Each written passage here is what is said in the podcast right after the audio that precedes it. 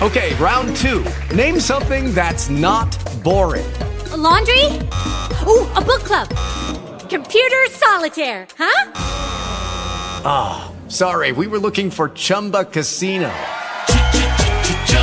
That's right. ChumbaCasino.com has over 100 casino style games. Join today and play for free for your chance to redeem some serious prizes. ChumbaCasino.com. No purchase necessary. Full prohibited by law. 18 plus terms and conditions apply. See website for details.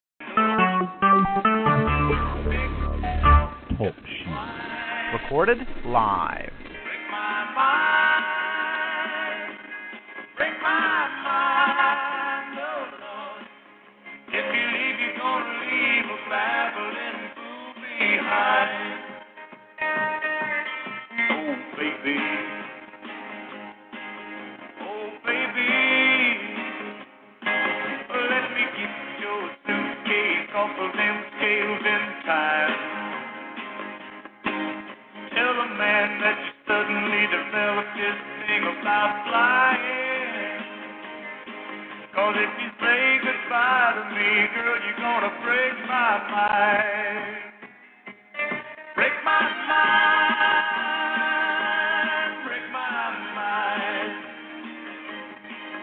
No, I just can't stand to hear the big jet engines whine. Break my mind.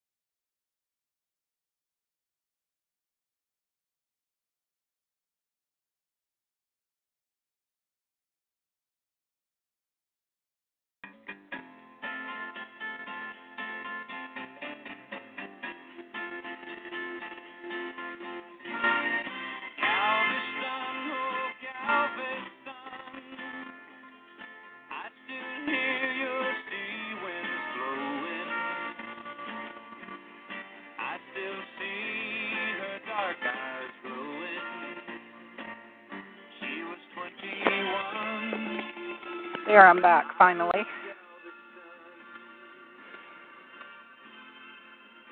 There, a little musical interlude. Um, I was uh, just saving a bee. Put that in the chat. I um had a bee in the house earlier, and I wondered where it went. And I saw this uh, bee on a lacy curtain near the window, and I thought it was probably stuck there and it couldn't move. So I just put it outdoors. Anyway, only two in the last two years, Desert Pete. Oh my gosh.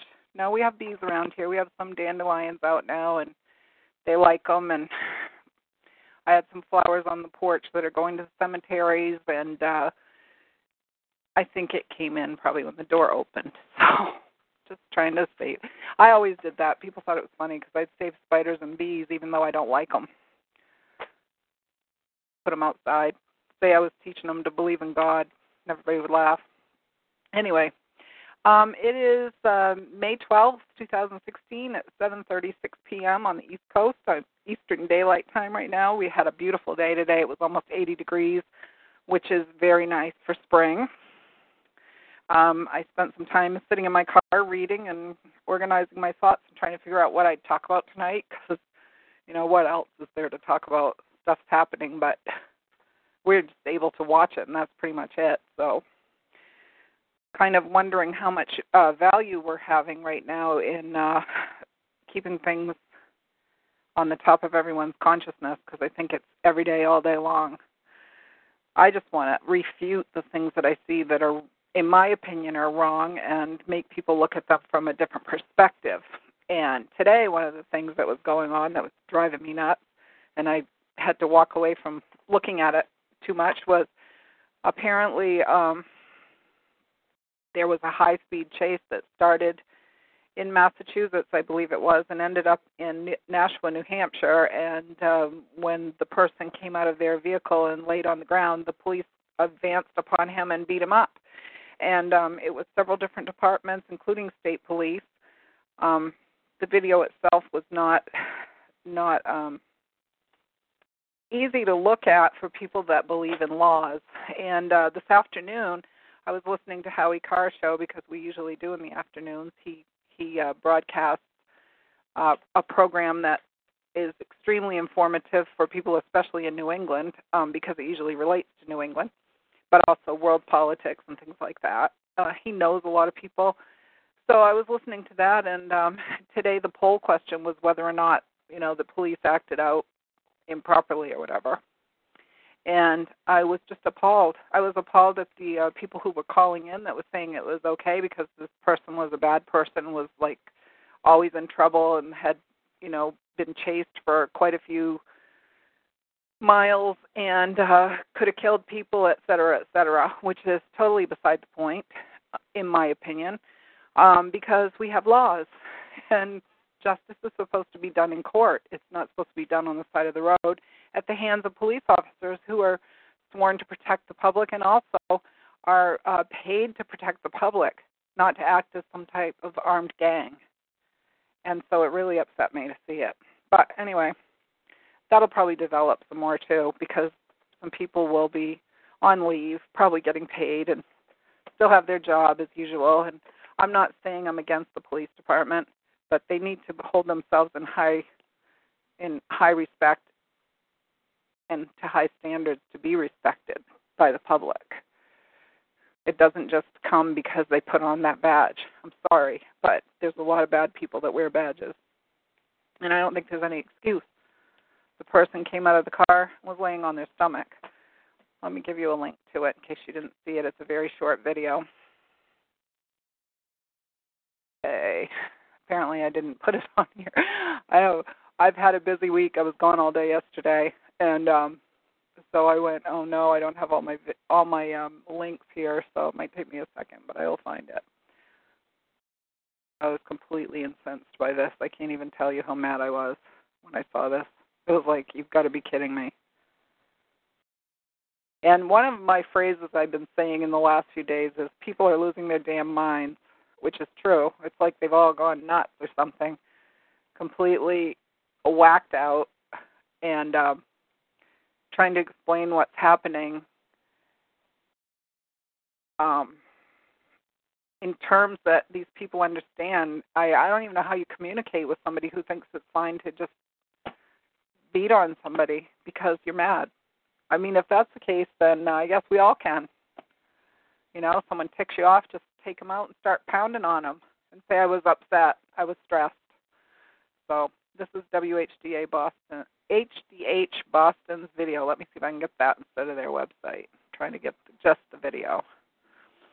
Um, it's it's about a minute and ten seconds. Uh, shoot, I think it's on Facebook though. How do I get it when it's not on Facebook? I don't like to do the Facebook links because not everyone does Facebook, and then it's hard for them to find it. Probably could find it in a Google search, but this is it.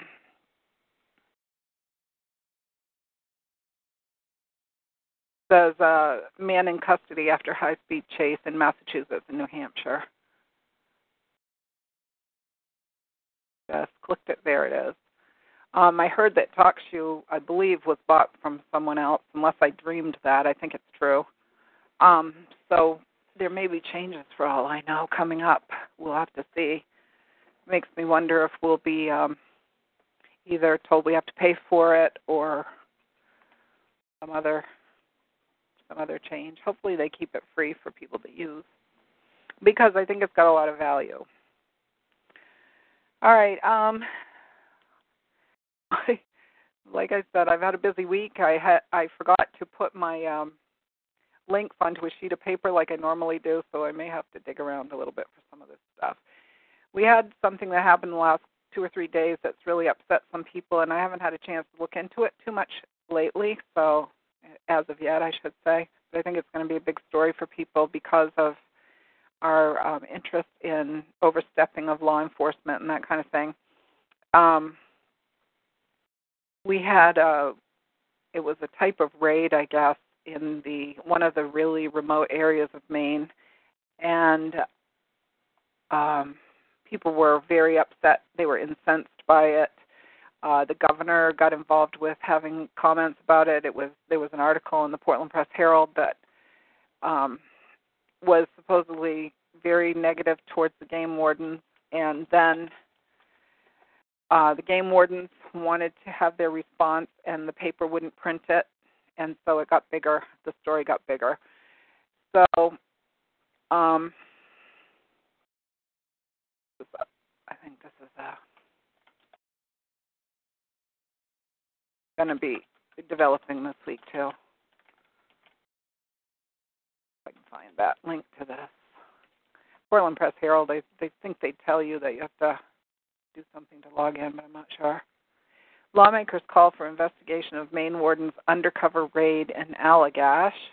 Maine Warden Service disputes story on undercover operation in Allagash.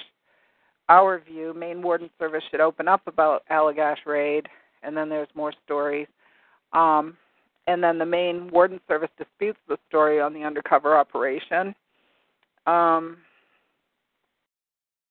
I think what I'll do is because this is probably one of those he said, she said, and then he said, and then somebody else said. I'm going to just take the one that was the Warden Service response because it should tell everything in that as far as what they think is wrong. Um, it was a, I believe, a news story by Colin Wood, Woodard and published under the headline North Woods Lawless. And um, there was uh, apparently an interview today too on WGAN, which is uh, I've posted some of the interviews on there before. They're pretty good ones, and I may go get that link too because I would like to listen to it later to see what this author had to say about his original story. But it caused quite an uproar anyway because um, apparently people felt that it was um, hearing the opinion of the reader without having everything be factual like it should be in a news report such as this. Um, in Maine, like I said, we all we all know somebody in every area pretty much if we've lived here all our lives. And uh, people are talking about this on Facebook. They know some of the people involved. It's really a big deal in Maine right now. Um, this is, let's see, Maine Warden Service dispute story on undercover operations in Allagash. This is at the Press Herald. It was printed yesterday, um, and it says by staff report. The Maine Warden Service is disputing the findings of a Portland Press Herald Maine Sunday Telegram investigation of an undercover operation and raid in the northern Maine town of Allagash in 2014. In a lengthy media release Wednesday, the service said the story, written by Colin Woodard and published under the headline North Woods Lawless, contained many inaccuracies in its account of an undercover warden's activities and a dramatic raid that was filmed for the Northwoods Law television series. The newspaper's six month investigation detailed allegations that game wardens padded evidence, provided alcohol to people who were being investigated, and invented events that did not occur during the two year investigation, which resulted in fines for wildlife law and other violations and short jail terms for several individuals. An undercover agent provided guns, ammunition, and transportation and a searchlight to one target of the probe and shot a deer to encourage the subject to poach, the story found. In its media release, the Warden Service defended the operation as a response to numerous violations of game laws by several Allagash residents who challenged the authority of law enforcement officials. The seriousness of the violations, coupled with the defendant's criminal history and continued intent to violate resulted in the investigation being authorized, the Warden Service said. The Warden Service rejected assertions in the story that it had not complied with its obligations under the Freedom of Access Act, saying it had produced 232 documents in response to the reporter's request for information. Oh, there's a link right here in the middle of this for the um, interview on WGAN. So if you do go there, you'll be able to find that. Um, the newspaper did not did receive some of the materials it sought. However, the Warden Service still has not released a number of documents, including email exchanges between 11 wardens and the producers of Northwoods Law, an estimate of the cost of the investigation and raid, and an uncensored copy of the agency's policies for undercover agents. A copy of the policy produced for the newspaper was 16 pages long, of which 15 pages were almost entirely blacked out. The 232 documents the Warden Service says it produced may be a reference to records released to the Press Herald's sister newspaper in connection with a separate August 2014 public records request. Those were not the documents that the Press Herald Telegram requested. Um, and then it says related Northwoods lawless full coverage. That's another link. The reporter sought in interviews with top officers in the Warden Service during the course of his investigation but the service refused to participate and demanded that all questions of agency staff be submitted in writing. The written questions were routed through an assistant attorney general who told the reporter that the agency had decided it would not be answering any additional questions. The Warden Service asked the newspaper Wednesday to publish its entire 2,800 word media release. The Press Herald's editorial page editor responded by asking the agency to submit a condensed version to accommodate space limitations in the newspaper's print editions and offered to publish the entire statement online. The Warden Service did not respond to that request. Instead, it published the entire response on its website and on Facebook. An hour later, Governor Paul LePage issued a media release criticizing the newspaper for not agreeing to publish the entire 2,800 word response from the Warden Service and then it says related newspaper counters criticism of Northwoods Lawless. As part of its response, the Warden Service also disputed some of the statements by Hope Kelly, 64, of Allagash, whom agents tried to prosecute for possessing illegal game. The charges were dropped, but the woman said wardens seized multiple jars of canned vegetables and peaches from her home during the raid and failed to return most of them. The Warden Service said the jars of canned vegetables were seized inadvertently a mistake that wardens made. The service said agents later returned the jars and the woman signed for them. At no point did the warden service seize peaches, the agency said. Kelly disputed that claim, saying the wardens took 110 jars of vegetables and peaches and later returned 33 jars of vegetables. An evidence photo taken by the wardens and included in the newspaper story clearly shows a jar of peaches. The service noted that 17 people were convicted of violating state game laws in the operation and were fined more than $39,000 with several sentenced to jail terms as a result of the investigation. This has been an investigative unit that exemplifies our very best, best work, the service said.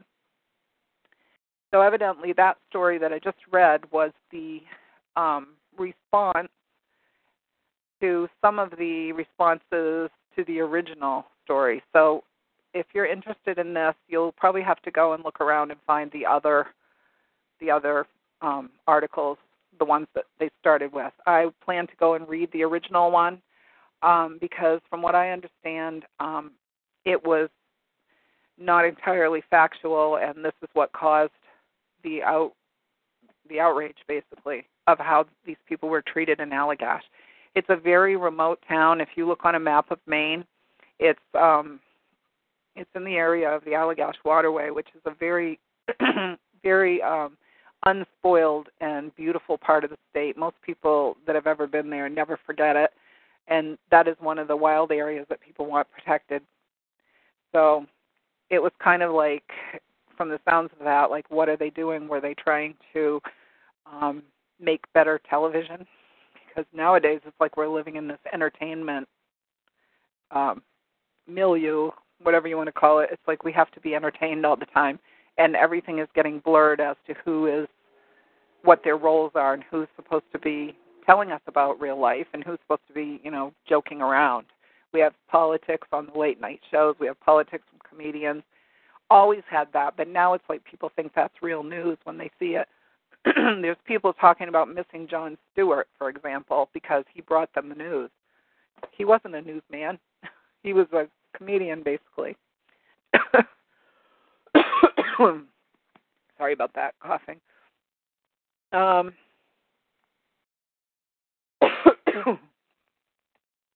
Right in your ear.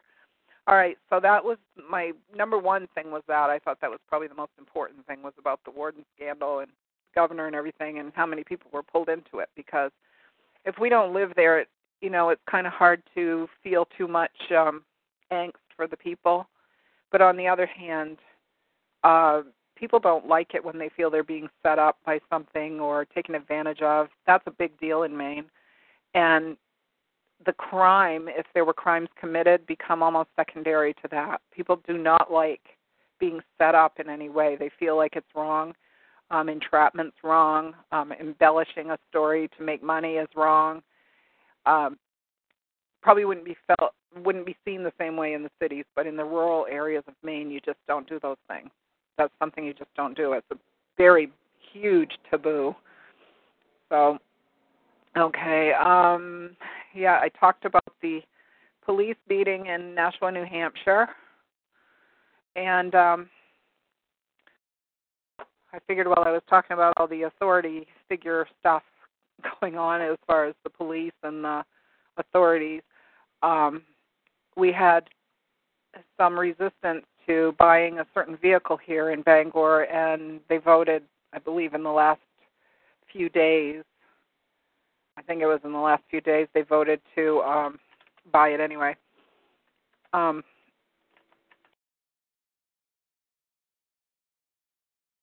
see if I can find a link to it. They at first, when they put this article in the paper, um, they were asking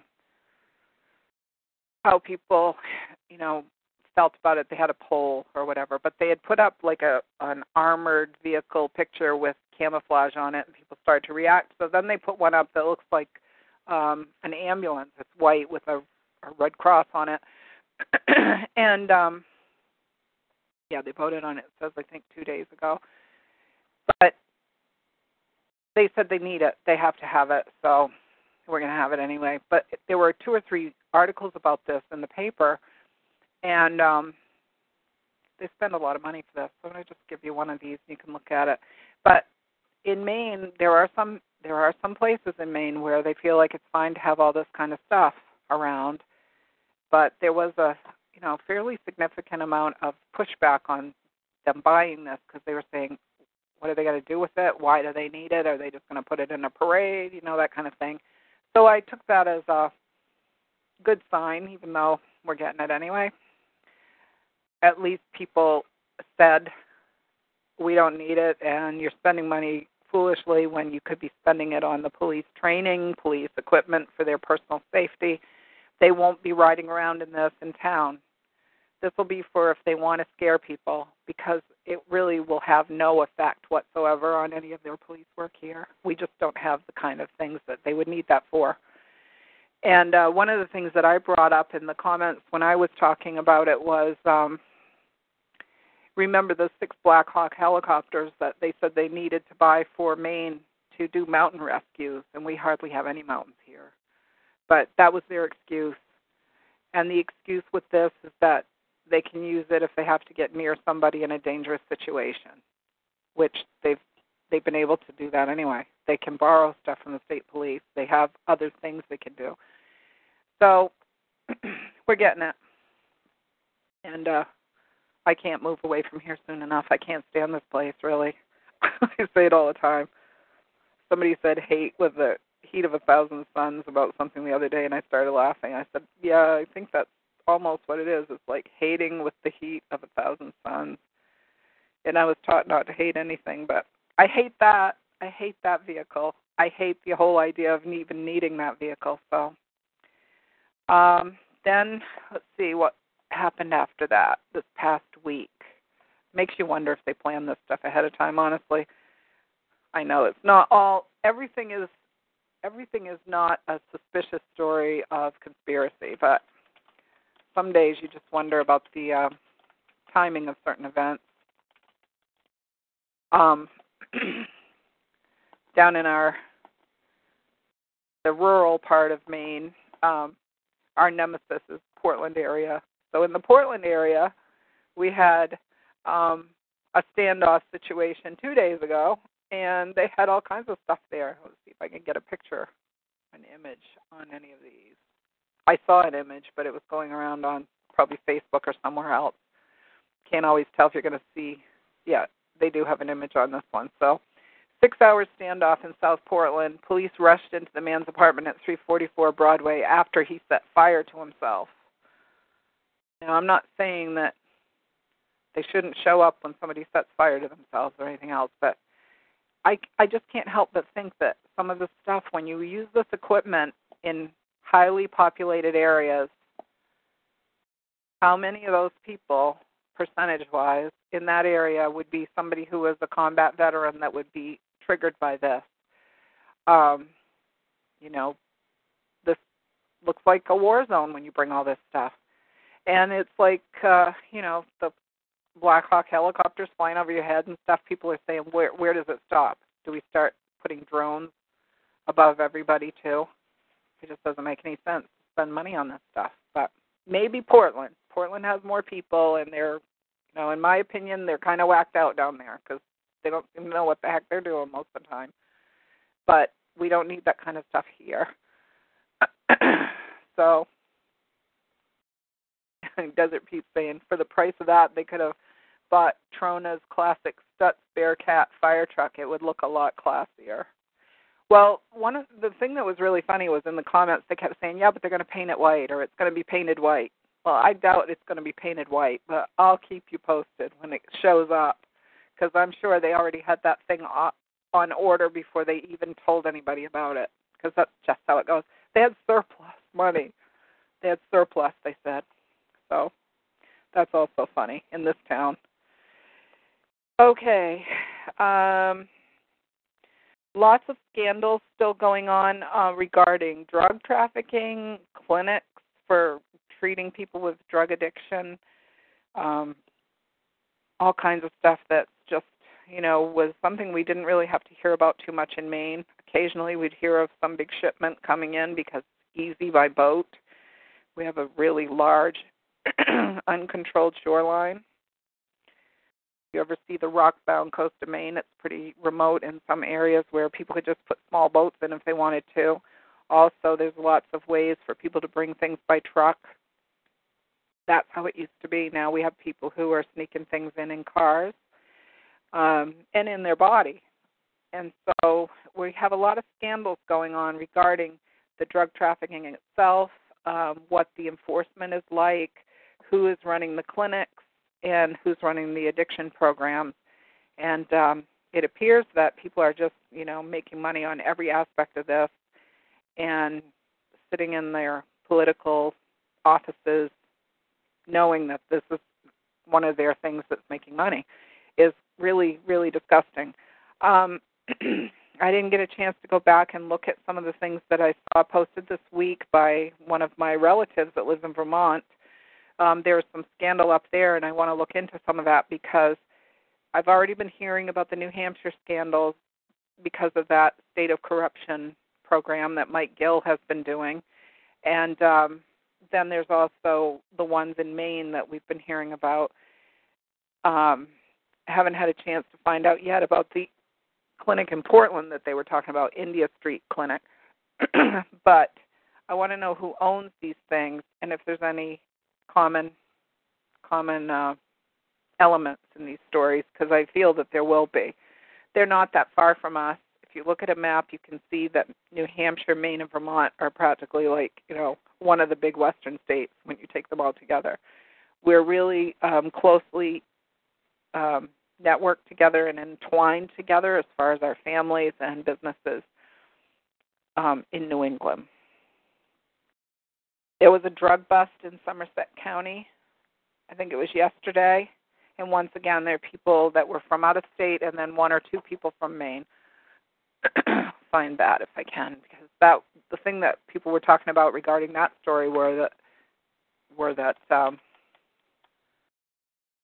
they wondered why the people weren't pictured, and I never went to see if there were any pictures of the people anywhere, but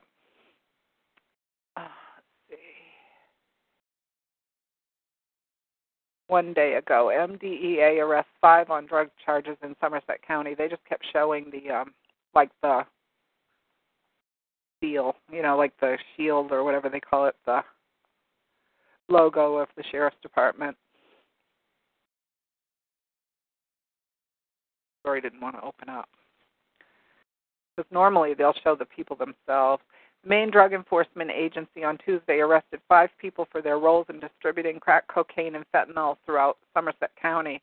More than a pound of crack was seized, along with fentanyl and a gun, Maine Department of Public Safety spokesman Steve McCausland said Wednesday in a news release. Arrested and charged with aggravated trafficking and scheduled drugs were Mark One Granville, 19 of Rochester, New York, Jamie Martinez Betances, 29 of Rochester, New York, a 17 year old male from Rochester, New York, and Rhonda Goldsmith, 43 of Vassalboro. Vassalboro is just outside of Augusta, Maine, which is our capital. So there was a bunch of stuff on here. Uh, the approximate street value of the drugs was seventy-two thousand dollars. Probably, if you live in a big state, you wouldn't think that was anything. Huge deal to us. I don't see the pictures on here either, but our governor was saying that people were coming to Maine and taking advantage of our young people. And this woman, 43 years old, is not real, real young. But Mainers have always been very open to outsiders, and even though people say we're not, it's not the case. Very open to outsiders, very trusting, um, and have had a lot of freedom as far as doing what we want to do. So it's easy to take advantage of people here. Just depends on which part of the state you're in.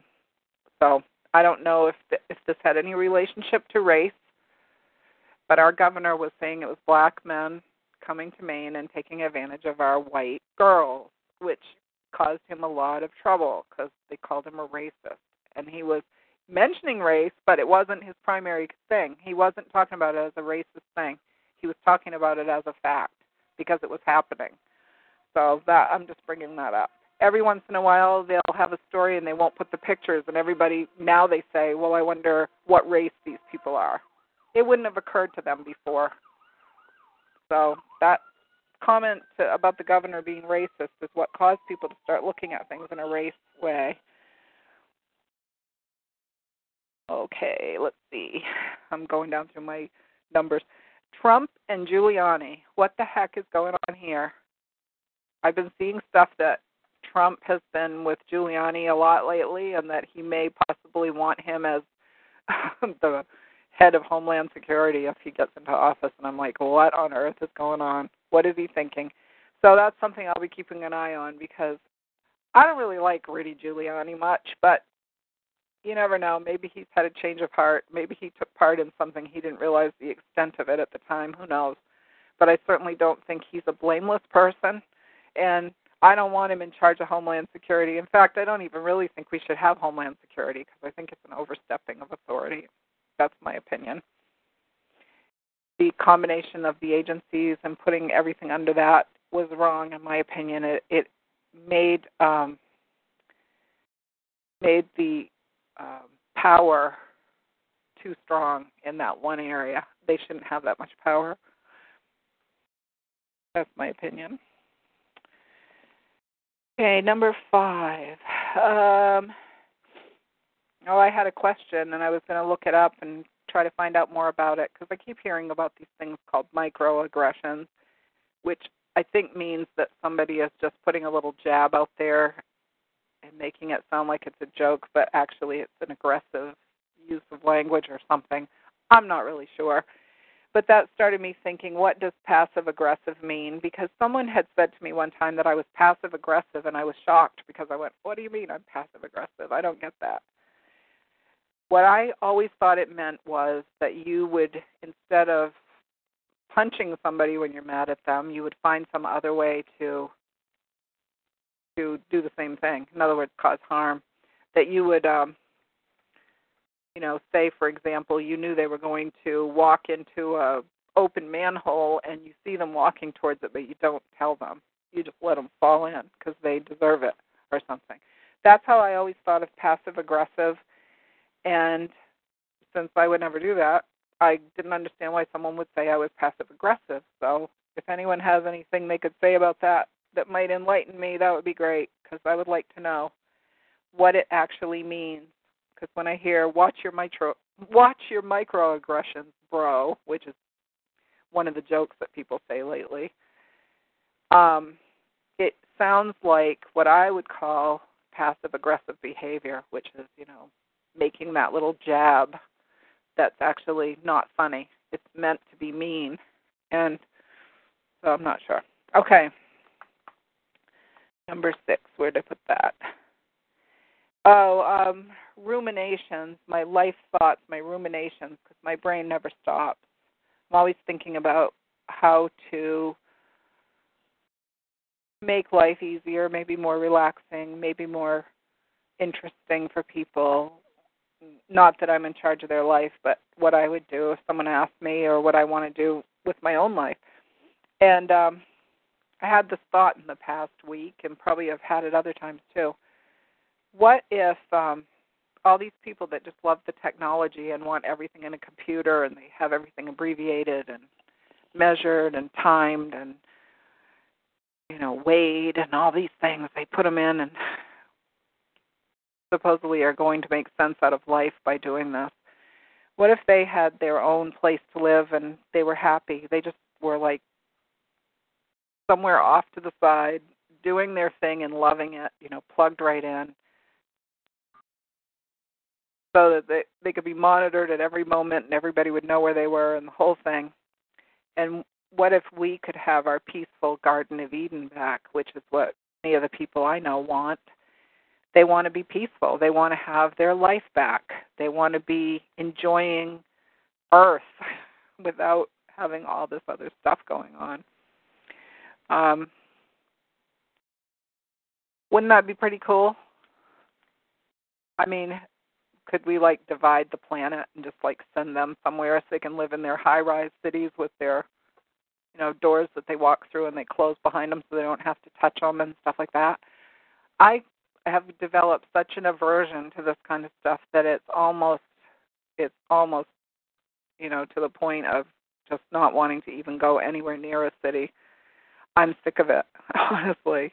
I'm just tired of it. People can't even flush the toilet anymore the toilets flush themselves in the cities. Crazy to me. You know, we're we're so far away from being in touch with nature and our own planet because of this stuff, and they want to make them bigger and better all the time. You look at some of these new modern cities and stuff that they take down and blow up and burn up and everything so they can build some new thing, and they're proud of it. And it's the most hideous stuff I've ever seen in my life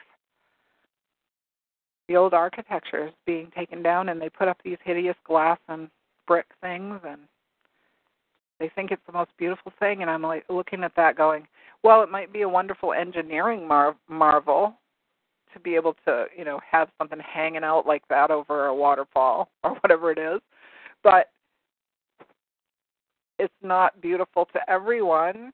Could we please have some of the things we enjoy around like trees real trees, you know, that grow naturally, not something you have to plant in a little box. Oh, I feel sorry for the people that never see anything but that. They grow up in those places and they never see anything but that. Just bad. Lucky I lived in a place where we had trees and grass and stuff. And you could open the window at night and everything and let the wind blow through and nothing would happen. Except you might sleep well. All right. Um, it tells me see my previous page because I must have written something back here too. Oh, um, I was writing about things that are important versus essential because I think those are two very different things. What's really important and what's actually essential. Like, obviously, it's essential that you have food. Um, and I wrote something, I circled it. Until one has lived it, they cannot understand it, and therefore their advice is not necessarily helpful. And I wrote, I am nice, damn it, because that's one of the things I tell people sometimes. I am nice, damn it. And also, um, let's see. What are some of the advantages of going through hardships? And I'm talking about really bad hardships because most of us are going through hardships anyway. But I'm talking about really bad hardships. Like, for example, um, somebody finds themselves left alone, or someone in their family has come to violence, or something like that that's been really horrible, or they've been incarcerated and unfairly trashed and all that stuff. And this is what I found for the silver lining in that, because there is one. They saw who their friends were. In our particular case over here, we started cooking more. We cook more now. We we're good cooks too. Um, appreciate peace. When you get peace, you love it. It's not the same thing as before. It's very different. Um, you're forced to regroup and think about things. You can't just go through life oblivious. Um, and you learn to say uh, no. I would prefer not to, or you know what else? F you. I'm not doing it, which is a little snotty, probably. Some people are playing only to win, and others are playing just to survive. That was another one I wrote. That would be a good one to put on a T-shirt, I think. That concept. Some playing only to win, and others are playing only to survive, just to survive. Because there are some people who are preying on the good-hearted, and that's how they live. They prey on the good-hearted, and they're fine with it. They don't have a conscience, so it doesn't matter because they're winning in their opinion. Um, all right, so that was number, what did I say, six. Okay, now I'm on number seven. Um, that fire out in Fort McMurray in Canada looked like hell on earth. Um, the Able Danger story, I always call it a story because I never know how much of it is true and how much is fictional. But David Hawkins was indicating that um, there were hot spots in that fire as though it was set. So we'll have to see on that. I haven't I didn't get a chance to be there today to listen to the show, but the previous one they were talking about the hot spots and how they could place these devices and cause fires to be extreme like that. Hate to think it, but on the other hand, we've seen things like this. So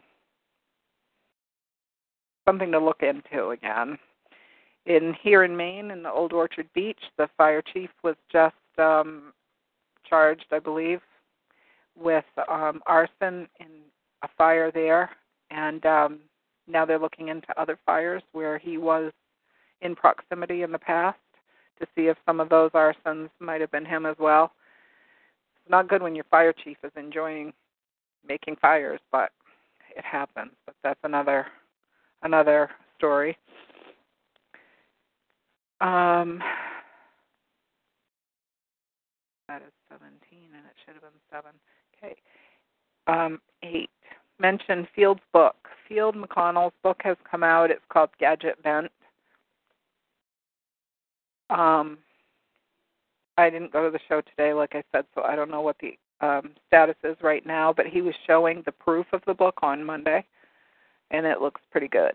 looks pretty good. I don't I don't know anything about it other than it's published and it's over 200 pages long. And um, it's to start telling the stories and to put the information out there in print. It cannot be revised. Not going to be just on a blog somewhere anymore. It's going to be in a book form. So um, hopefully, a lot of people will buy it, put it away somewhere, so that the stuff never gets buried again. This information. Um, they can't kill you if it's printed. I mean, they can kill you, but it won't do any good. So he claims that he's going to be exposing Hillary Clinton a lot in the coming days and um, supposed to be going to Britain. So, unless something changed and I didn't hear about it today, that was the last I heard, and that was on Monday. I believe the book's going to be about $20. If you look on a Google search for Gadget Bent, you should see a picture of it. Um, the other day, people were asking people to Google for it, Google search for it, so it would raise it up in the results when people go looking. Um, last night or the night before, I saw Laura Bush and Jenna on television talking to one of the late night hosts. I forget which one, maybe Jimmy Fallon. And um I wondered why they were coming out. There was a book, I think, some picture book or something. I don't know. But the Bush family has not been really popular with people who are writing blogs in the last few years, and maybe they're trying to prop up their reputation or something. I'm not sure, but it's unusual to see people show up like that unless there's some reason. So I'm keeping an eye out on why they were around. Um, I didn't get a chance to go back in and look for some more things about that grandson of Charles Keating, who was a Navy SEAL who died recently, um, because I just felt like it was odd that they talked about how close he was to his grandfather, and I'm wondering if he knew stuff. You know, that is the mo of the the group that is running things right now is that if you know stuff they get rid of you so you don't talk about it. Okay. That is from my notes on my notebook I wrote today. Now I'm going to look at my links and see if there's anything else in here that I've missed. Oh, a couple of things. Um, a few months ago, I was talking about uh, a person who shot back at an intruder and he was a handicapped man that lived in um, assisted living type housing. Not a, maybe not assisted living, but subsidized type housing.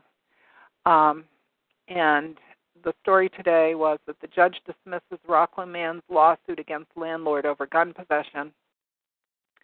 And the argument here was that this man who shot an intruder um, was told by his management company of his uh, property that he lived on that he had to leave. The landlord told him he had to leave because he had a gun there, had to give it up. Um, and he was suing because his rights are protected to be able to defend himself. And so there's been going back and forth about the rights of the person. And um, I think that the reason the judge threw this out, and I'm not sure yet, because I haven't had a chance to really read this a lot yet. But I think the reason the judge threw it out was probably because a law is going to go into effect in July in Maine that says that you can't tell somebody they can't have a gun to protect themselves. So um, the judge may not have wanted to get into this. But in the meantime, they're you know they're having a field day with this because the judge wouldn't let this guy sue and I think that it may be just a little bit too early to celebrate that. Um, a lot of people were talking about in Maine how we our Second Amendment is actually very strong in that it says that uh, the right to keep and bear arms shall never be questioned. It, and so, obviously, if somebody tells you you can't have it, then your right is being questioned. So. And then there's a poll there. Do you agree with the dismissal of Harvey Limbo's lawsuit against his landlord over gun possession? And the results were, last I looked, they were no was higher. But it could be skewed by the fact that maybe people think that that's the end of it, and I don't believe it is. I think this new law in July is going to end all this um, supposed rulemaking and uh, landlords saying you can't have a gun there. Um, I only had two links on my link page tonight. That's how funny. I just I really didn't have time to do them. I was gone yesterday, like I said. Usually I do that on Wednesday. So the last thing um, that I had was um, LePage on national monument meetings. He was talking about the national monument meetings, which Angus King had arranged. Angus King is a former governor in Maine, and he's a senator right now. And uh, he goes and does his own thing behind everybody's backs. In my opinion, I don't have a high opinion of Senator King. Um, I feel that he is a, you know, um, call that when somebody hides. Sneaky. I think he's sneaky. And um I just don't trust him personally, but um LePage was not notified about these meetings. Uh, this is the same people who are trying to push in that national park, and uh, the the monument, as far as I understand, and I believe we talked about that on here one night, and also I was um, reading about it then, was that the national monument thing was that the gov that Obama could just sign it as a national monument, and they could like go past all of the ways that they have to get approvals to make a national park. It's it's the rewilding of Maine. It, that is at the heart of it. In my opinion, everything goes back to that. Is that they want Maine to be less populated, only in the areas that they have decided ahead of time. And this is UN Agenda 21, now called UN Agenda 2030 or something like that. So any chance they get to rope off something and not let people in, it's it's to the point now where no one dares say a word if they see anything that looks really nice because it's like, oh, they'll tell us we can't walk there anymore. Um, the state, you know, is uh, very divided on this. There are a lot of people that really like conservation types of areas, and you know, I've given my opinion about it many times.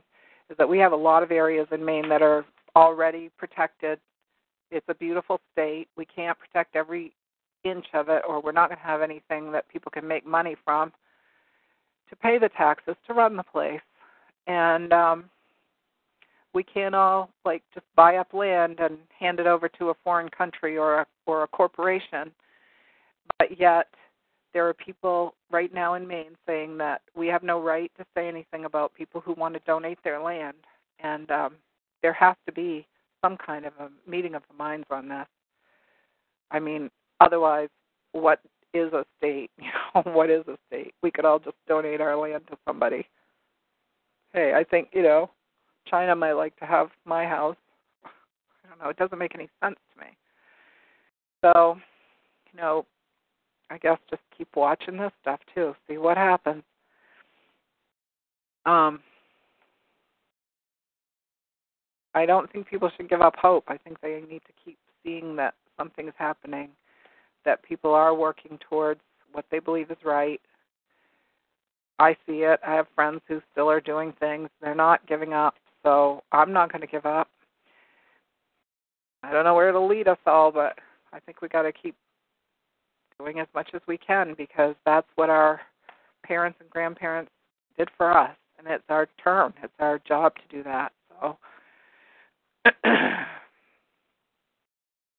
intend to do. All right. Um, well, let me see what everybody's got to say here in the chat. Um, not much going on in the chat tonight. We don't have all of our regulars here. I don't know if they forgot it was Thursday or just busy. Not sure what's going on. I know I almost forgot it was Thursday because, like I said, when I was gone all day yesterday, that shortened the week right up. So, um, yeah, rewild the DC Beltway, right, Desert Pete. Deport all the residents. Well, I don't know about all the residents, but they could certainly deport some of them. Send them back to their home state and let them live with the real people.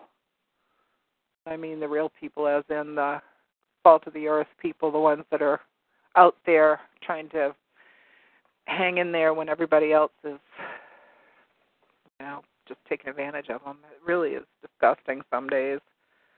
Hard to look at it and not not uh, just say I can't do it anymore and give up. But nope, we got to keep going. Anyway, are you calling in tonight, Desert Pete? Do you have any reports from the West Coast? Because I think I'm done. Amazing, I stuffed that all in an hour, but probably didn't say much other than just blabbing, right? I think the whole country is hot today, Desert Pete says. I'm drinking water.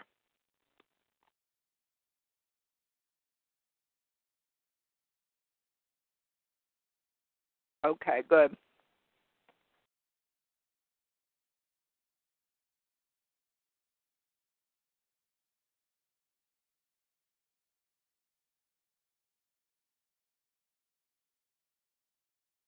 Unmute Desert Pete. Sorry, Monty Henry, I'm not unmuting you tonight. The reason is because I think you're taking us off task too much.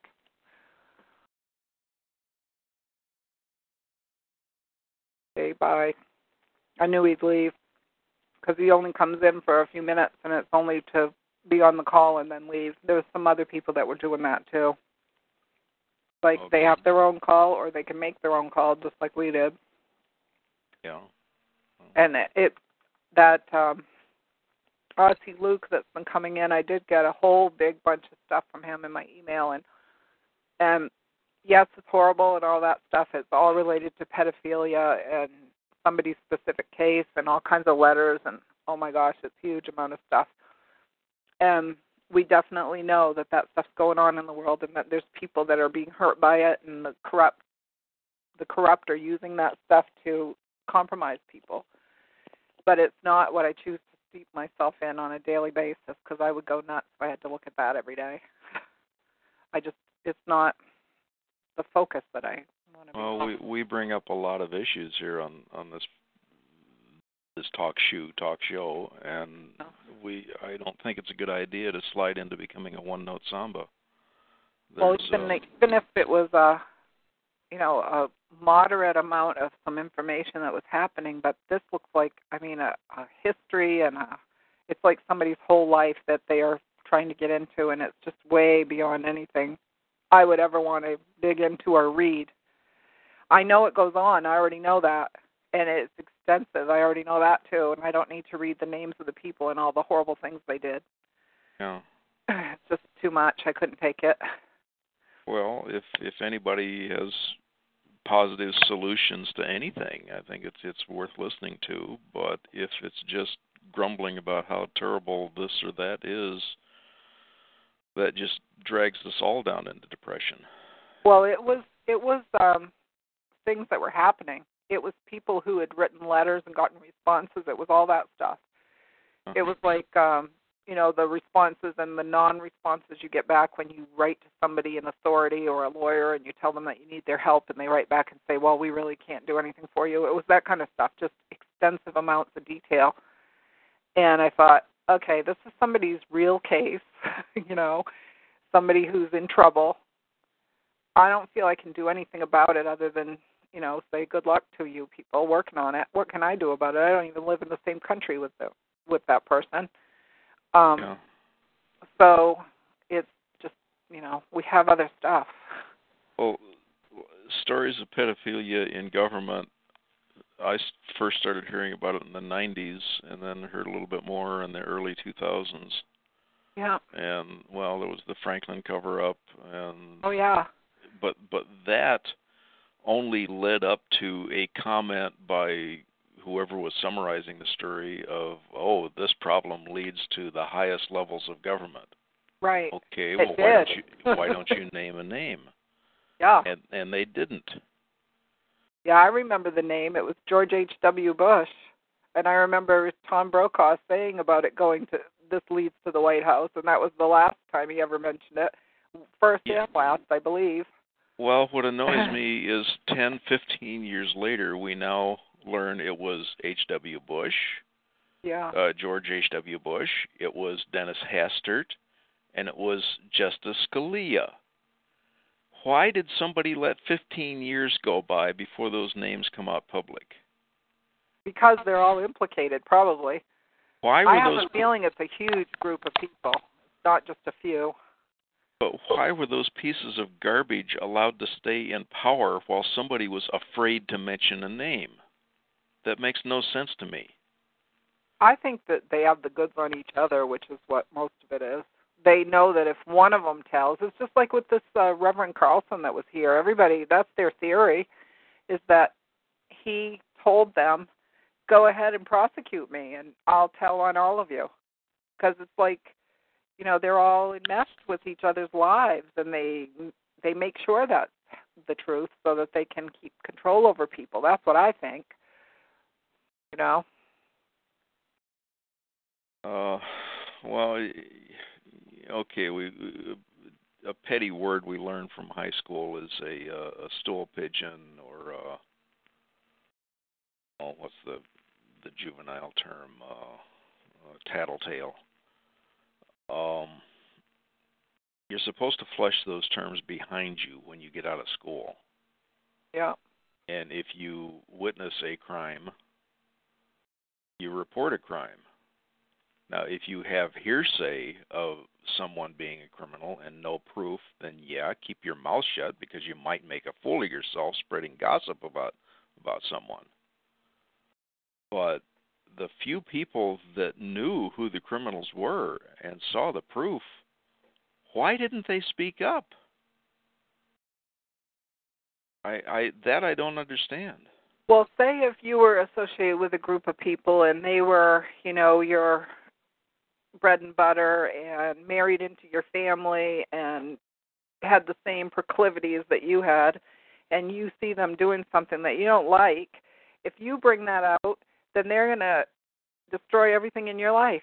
Even if even if all it is is that they are exposed and go to jail and now your family's uprooted, your associations are uprooted because people take sides and maybe they expose the fact that you've been going to the same places and doing the same thing that guy did.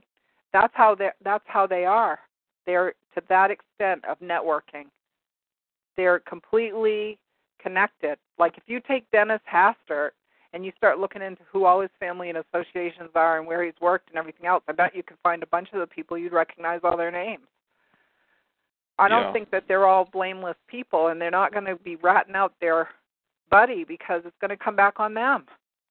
I don't think they feel it's not like somebody who's a you know an honest law-abiding person reporting a crime like we were always taught would happen. It's not like that because who do you report it to? Half the time, the person you report it to is also corrupt. Yeah. That's Well- what we've got going on here in New England. We've got people who have the goods on somebody, can prove it, have all the documentation, but they have no one to take it to because the people they have to report it to are corrupt. So Well, I don't know how that gets fixed. Get them out of there, I guess. Get them out of their offices. just reinforcing my my earlier comment here is if you only have hearsay on someone then by all means keep your mouth shut because you can destroy either an innocent person or yourself if you go spreading gossip around people that are not guilty at all. Well, but going back in in my own history the only genuine admitted pedophile I ever met in my life was such a schizophrenic. There was no clue in his business world what was going on in his personal life. None. And the, the, I got to name a name here. This is Sterling Allan out of the Free Energy Movement, and he ran this very popular website and had a talk show over on Rense Network. Uh, Rense thought he was a good guy. I've met him. I thought he was a, a good guy. We differed on on several technical issues in in that profession, but generally speaking, he seemed to uh, be a decent reporter on on various topics and that. And there was no indication whatsoever of what was going on in his personal life until he just outs himself. Uh, that that leads to another website. I, I uh, link I got to put up here in the chat. Uh, there's a lady who uh, let me try to find the right link here and get it on my own page before I can put it in the chat. Like I say, I have a hard time typing and talking at the same time. Um, all right, there's two uh, two rather s- strong language uh, videos about Keshe. Uh,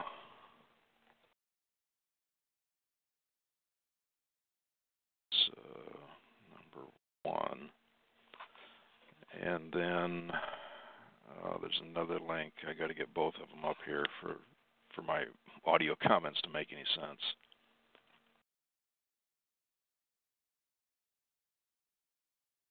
Uh oh.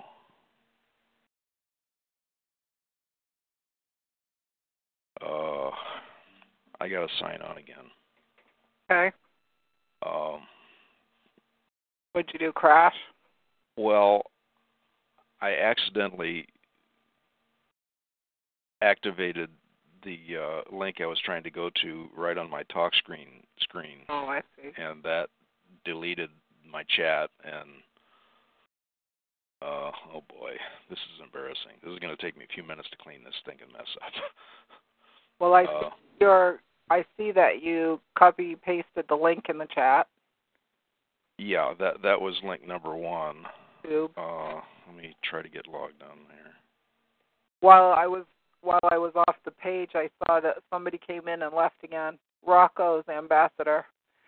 See, now that we know that there's people actually getting paid to go in and cause disruption, we know that uh, some of these people, that's what we always suspected anyway, they come in for a couple seconds and leave again. Yeah. and uh they really don't have anything to contribute they just want to you know disrupt and then leave and they don't they don't stay around long enough to even know what the heck we're talking about that's always an interesting aspect too Well, there's teenagers with nothing better to do in their life than to hop around talk shows and jump in and scream some juvenile mentality and hang up and think that's funny. So that could be it too. Okay. Uh, hi dottie i see dottie's here just us i don't know where valium and uh jameskin and those people are yeah, that's what I was mentioning. I think it's hot all across the country, so everybody fell asleep on an afternoon nap. I think probably that's what true happened. That's probably true. It was hot here. It was hot for for us for spring. It was almost 80, 78, I think. Yeah. Uh, we're, we're crossing 90 Beautiful. now, and Wow. Weather Channel says we should hit 100 this weekend. So Yeah. it's about time to pull out the short and t-shirt weather. Um, yeah. but uh, I can't wait. I like the sunshine. I miss it in the winter. So I go Well, yeah. outside and hang out outdoors, even if I have to sit in my car and read outside. I do that so I can get some sun. My house isn't very bright, so. Anyway, you found it. even with our nasty heat out here, summer is definitely preferable to uh, to winter freezing. Yeah. Uh, yeah. So the, the chat should have two two links up there: Keshe comment one and Keshe comment two. Yep. Uh, the thing I wanted to reference specifically was in Keshe comment two. Uh, a woman I certainly don't agree with on all topics said a few intelligent things in this uh, in this two-hour-long video. If anybody is interested, uh, she goes by the oh internet nickname of uh, of Hope Girl. Yep. I think I've heard of her. Okay, uh, she's been most notably endorsing some, we'll just say, questionable energy generators that may or may not perform as she's claiming. I don't know. I have not researched it enough to make an intelligent comment, positive or negative on it. So she's just another name out there in the in the free and or clean energy community. Uh, and probably worth somebody's time to listen to a few of the things she says. But in this video, this is the first one I've listened to her. She says a couple of uh, very heartwarming and intelligent comments. Uh, and she was focusing, and the two terms she used, and this was kind of brilliant, was the free energy movement or the free money movement. Hmm. And she said they both appeal to people who have been next to destroyed by the present energy system and the present financial system. And she, in the financial end, she t- pointed out people that have lost homes due to mortgages that were predatorily written Yep. And just the general economy not really offering a living wage to those at the bottom. And those at the bottom of the workforce are at least conscientious enough to show up for work and do their best effort to do whatever the job skills require. Why can't they get paid a living wage if they do that? I know. I agree. because any of us who have who have had good paying jobs somewhere in the past, we know good and well that that workforce full of good paying jobs is plagued with people that don't show up every day for work. It's time off for this, time off for that. And when they do show up, they don't necessarily do their job competently. And you know good and well they only got to that position and that paycheck by political means. That's right. They knew somebody or they were related to somebody. Exactly. Yeah. And you wonder how are those people pulling down nice paychecks while somebody who's diligently showing up at business XYZ and pushing a broom all day and or just greeting customers or doing some low technology kind of job why are they paid a dirt wage why can't they get paid enough to have a home or or maintain a car. This this system is really screwed up on on the financial end. And then she goes over to uh the energy. And my gracious i know this myself. In the days when I just could not afford housing close to work, and I had to keep moving further and further out of the middle of the city. Uh, specifically, I I had a job down in uh, uh, Hollywood, right next to West Hollywood. Was the work location I had to show up every morning. Well, I started it living in where was that? Mission Hills, Northridge. And I couldn't afford to stay there, so I moved up to Palmdale. That's 50 miles each way. Yeah, that's a long ride. And then only because I obtained my stockbroker license and now I had a second job that at least looked promising at that point in my life uh, my manager there demanded that I live closer to work. He didn't like my long commute time, making me show up late every morning.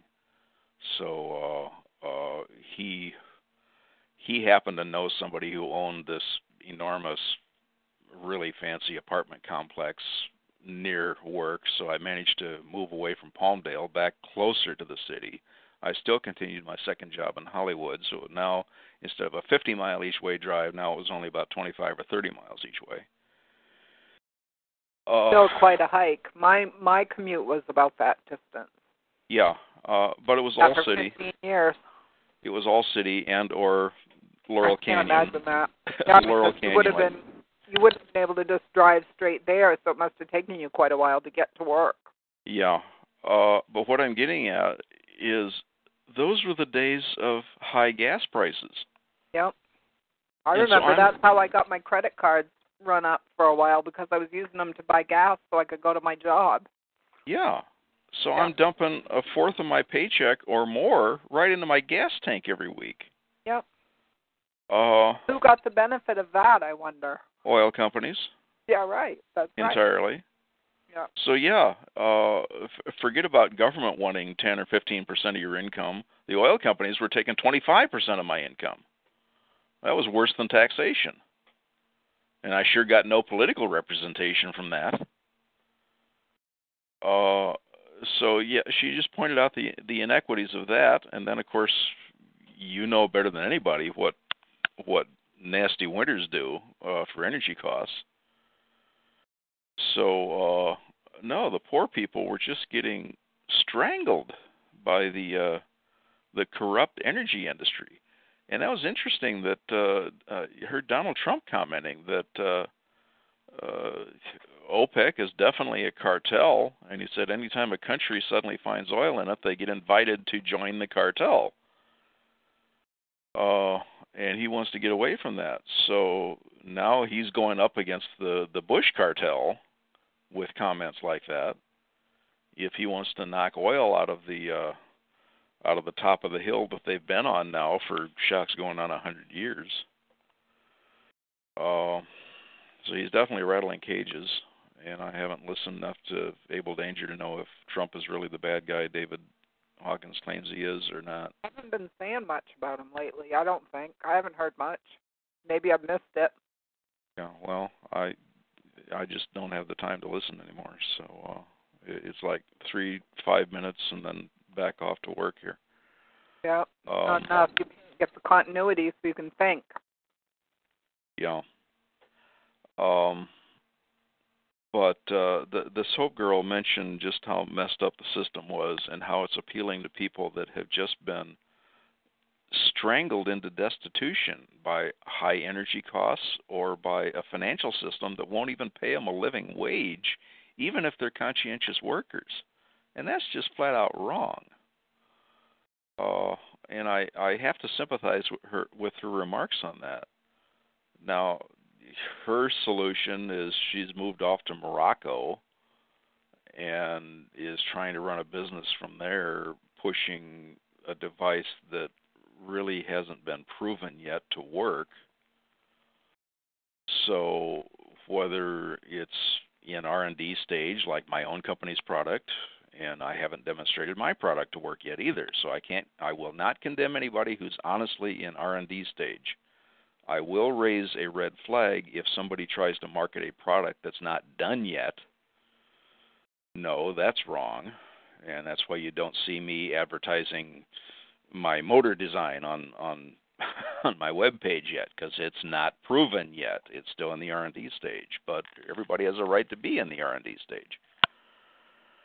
Uh, okay, so that that was just about all I wanted to say on Keshe. on as far as the the comment number two jumping back to comment number one, and if you're into sci fi, you might want to listen to comment number one. That's another two hour interview with a couple of different people. And they really launch into Keshe, and if their initial comments are true, uh, then I would absolve any relationship with Keshe myself. I'm seriously doubtful if all those comments they make are entirely true. Uh, I know one thing she says. Well, we've got copies of uh, of court orders for his arrest, and my only question is, are those copies from uh, the country of Brussels by any chance? Belgium, I mean.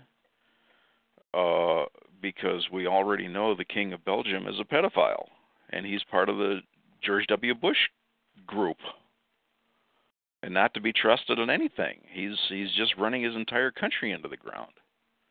So don't go telling me a, a court order or an order for arrest from that clown has any value at all. Uh, so you you hear some rather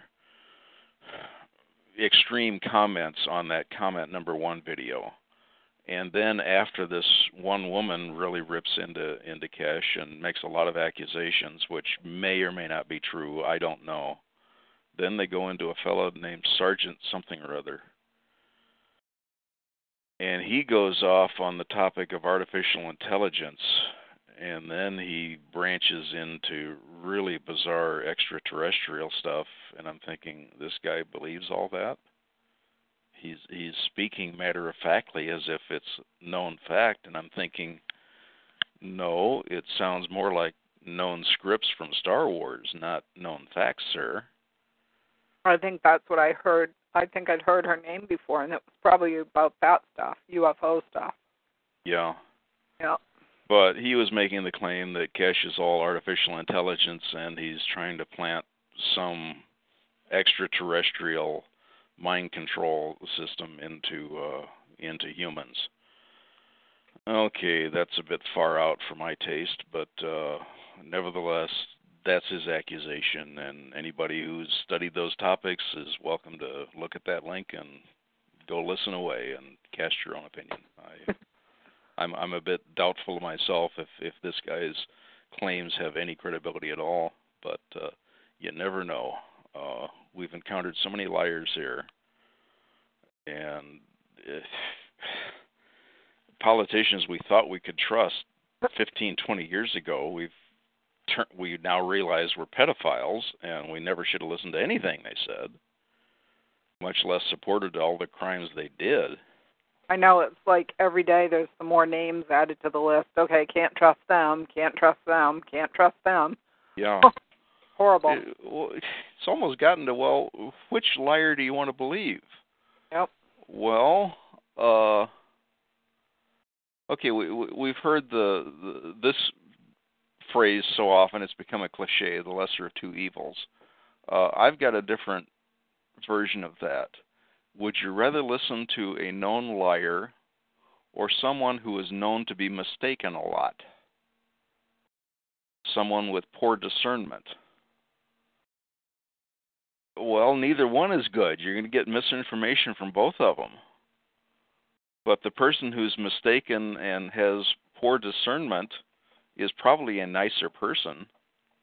Anybody who's an intentional liar usually has some evil characteristics about them that will make the the hair on the back of your neck stand up and you really don't want to trust them on anything anyway. Yep. But then we've discussed psychopaths and how believable they uh, appear to be at times. They're very believable to their target.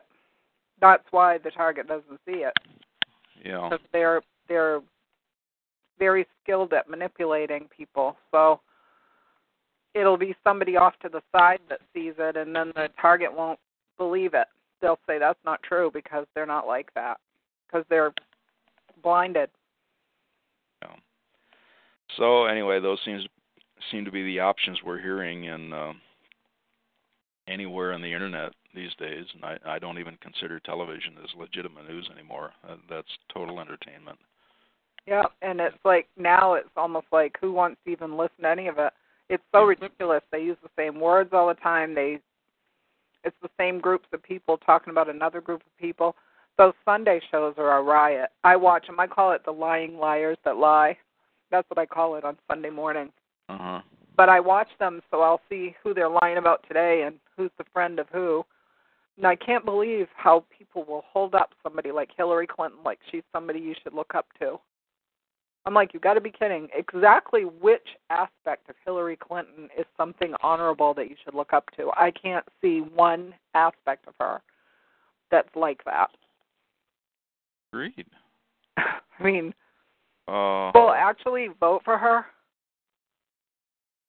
I thought They, she'd be laughed out of the place the minute she threw her hat in the ring. I thought she'd be laughed out of the place. I was like, she's got to be kidding. But yet here she is. Still, she's still there. Wow. I almost hate bringing up Facebook because uh one of the friends I'm connected with was a, a coworker I worked with. Good grief, close to 40 years ago. And on the job, he always had very astute political observations, and he was quite intelligent. But his comments on Facebook now, he's a radical Hillary supporter. And I'm thinking, has this guy lost a screw or something? He used to be intelligent. What's wrong with him now? Uh, because his, last post was, "Oh, look at this list of lies from from Donald Trump, and how can anybody put up with that?" Well, I looked a few of them, and they were trivial. If anything, just Trump's misunderstanding of something minor, and he's playing that up as a lie. And I'm thinking, and you're ignoring Hillary Clinton? Uh, you can tell that somebody's getting a check when they're like that. Well, that or okay, I think this person is another 15, 20 years older than me, so that would put him up goodness 80 approaching 90. Wow. Uh I I seriously wonder if senility is kicking in there. I I don't know. I just remember man, I could trust everything he told me back when I worked with him in in the late 60s and early 70s. Uh he was right on top of of politics better than many of my other coworkers. And just something has snapped since then. I, I I don't know what the story is. I mean, he's made favorable comments on Obama, and I'm thinking he just got Uh. caught in this scandal and another. Yeah. And and well, all right, I- I've mentioned that it was Northern Illinois I grew up in, so that's where we were working at. And so this fellow was as aware of Chicago politics as I was because we both lived just 50 miles south of Chicago. And we both knew how horrible the the political system in Chicago was at the time, and he was against it then. Uh, he never said anything favorable about the Democratic machine up in Chicago. Uh, but now he, here he's supporting a street thug from the streets of Chicago, which is all Obama is. Uh, uh, can the country be that stupid that when Obama calls himself a community organizer, doesn't anybody realize that is political talk for street thug? That's what that close. means. That's true. It's a gang member. Yeah. That's that's what he was. He's not a community organizer. He was a gang member. Simple as that. Uh, or a maybe, petition circulator or something like that. Yeah. Well, Put flyers indoors. but uh, the I've done some of that myself, so but but claiming you're a community organizer from Chicago is like the old joke of uh I think I'll call in my cousin Louie from Chicago. And that always had very negative connotations if somebody told you that line. Uh not to disparage anybody named Louie, but uh but if you were a cousin named Louie in Chicago, you were a thug. so that's how that went. So anyway, that's just two different observations on Keshe, and I I only listened to a little bit of his last video, and he's starting to talk about time travel. So I'm about ready to check out and and give up on him right now. I'm I'm not seeing anything practical. He's making claims of oh this government's doing this with him, and this and another government another government is doing that with him and I never see it reported anywhere else other than occasionally Veterans Today will reinforce some of Keshe's claims. But in that uh, Keshe video number one, they really rip into Veterans Today. And they're claiming uh, Gordon Duff's business is registered in Switzerland and is not even an American business. Uh, I don't know. That's a whole other story. Switzerland, those people. Uh, yeah. so uh, it's just hard to say what what's going on anywhere in the world, and we go back to to my new rhetorical question: Do you want to listen to a liar or somebody with poor discernment? Yeah, which is it? Yeah.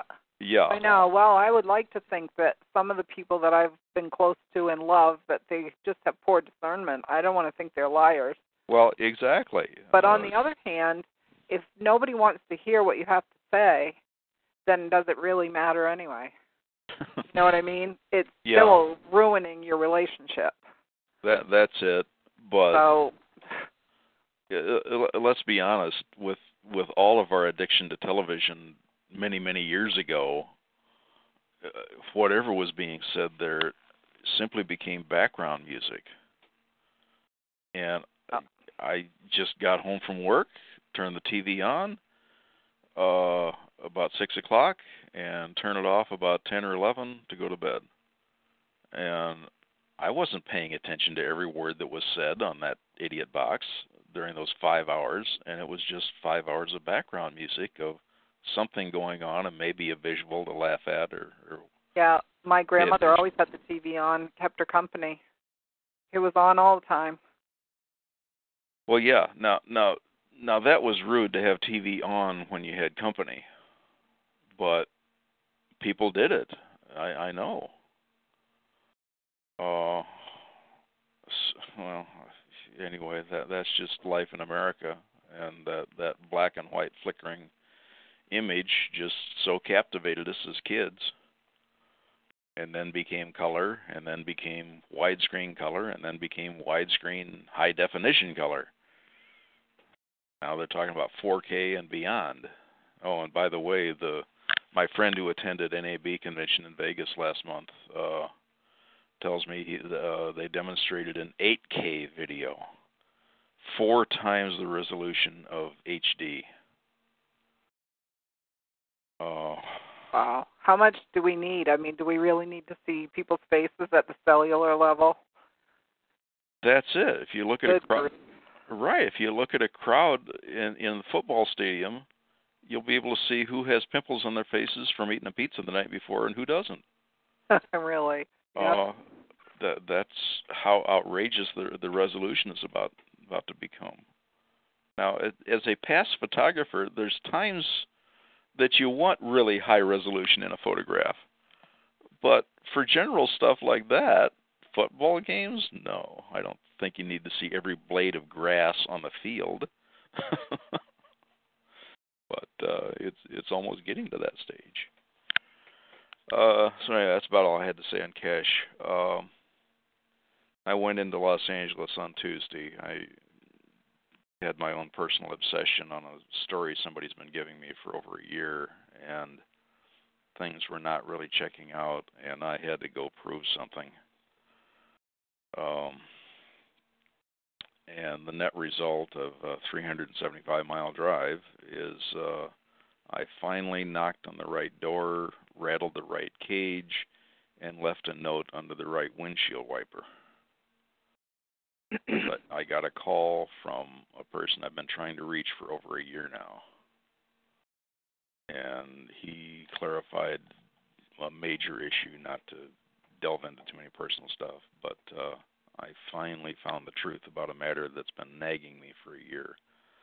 Sorry to say it was not positive, but I finally realized where uh, where a, a scam was being done, and uh, and ironically enough, I discovered its point of origination, and it was not even in this country. Uh, because I, I was wondering all along, how in the world would somebody from this country on the other side of the planet know so much about one particular house in Los Angeles and all the cars parked in the driveway. How would anybody in that other country know that? Well, I finally found out how.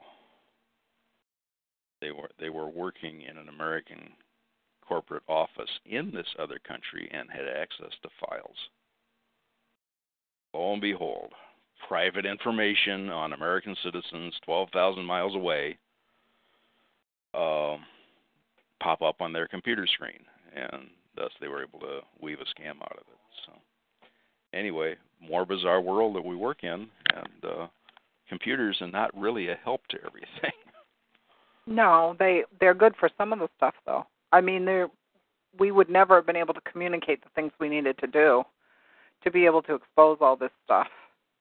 I we know. couldn't have done the research the way we have. I mean, I spend most of my time researching. I enjoy it, but I also I'm like driven to do it. It's like, oh, I want to know what happened here. I want to know what this is. Yeah. And um in the past you just couldn't do it. It wasn't physically possible to do it. You wouldn't even know where to look. It would take forever.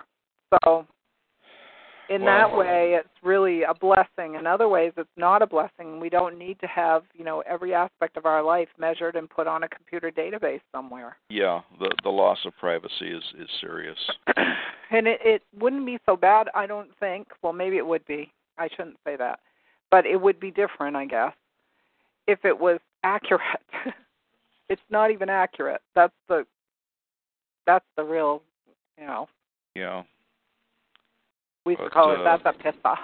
Um, it it's like you know they could say that your name is spelled like this, and it would screw up your life forever because they screwed up how they spelled your name one time, and it just went everywhere. Well, And uh, it you remember, you know, it has effects on other aspects of life. Did Wow. you ever see the movie I mentioned many shows ago called Brazil? It was produced back in the mid 80s. I'm not sure if I did or not. The opening scene in it is a bureaucrat in an office typing away on a well, a, a version of a computer keyboard as circa mid 80s and it's going to a dot matrix printer. And there's this fly buzzing around his head. And the fly goes over and lands right on the hot spot of the dot matrix printer. And he rolls up a piece of paper and swats it. And the fly the the mark left from a splattered fly on this piece of paper changes somebody's name from Tuttle to Buttle Yep. and the bureaucratic paperwork then starts Yeah, it's like uh the computer says your real name is Buttle. and Oh. yeah SWAT teams get activated all over the country looking f- now for Mr. Buttle. Well, it's harder Yeah. to find him if he doesn't exist. Well, Uh, yeah, there is a Mr. Buttle, but he's an innocent guy who does oh, everything that, yeah. does That's everything the the, yeah, does everything the government tells him to, and suddenly the SWAT team kicks down his door and hauls off his family. Yeah. What if your What if your name is common Uh and, and, they get and- the wrong one? Yeah, and and the movie shows that the real terrorist was the Mr. Tuttle. was who the government should have been going after, but no, they sick their their their country full of of SWAT teams on anybody named Buttle. Uh anyway, it, it was both a bizarre and a fu- and a funny movie, but uh it sure gave a lead in to what was going to go wrong with our technical system here Yeah. So it was called Brazil. Called Brazil. It was produced in the mid '80s uh, by uh, Universal Studios. Um. I don't know I, if it's uh, on YouTube or, but it, if you can ever find it anywhere, whether it's Netflix rental or, or whatnot, it's it's definitely a. I would say it's the most prophetic movie produced in the last 30 years. Last 30 or 40 years. And uh, another bizarre graphic in it is, of course, everybody uses computers, but they all have tiny screens. And everybody who sits down to a desk at their computer with this little bitty three inch screen in front of them, they have a big magnifying glass hanging in front of the in front of the screen. Who would have thought that was a 30 year prophetic crack about smartphones? Yeah, in a way it is, isn't it?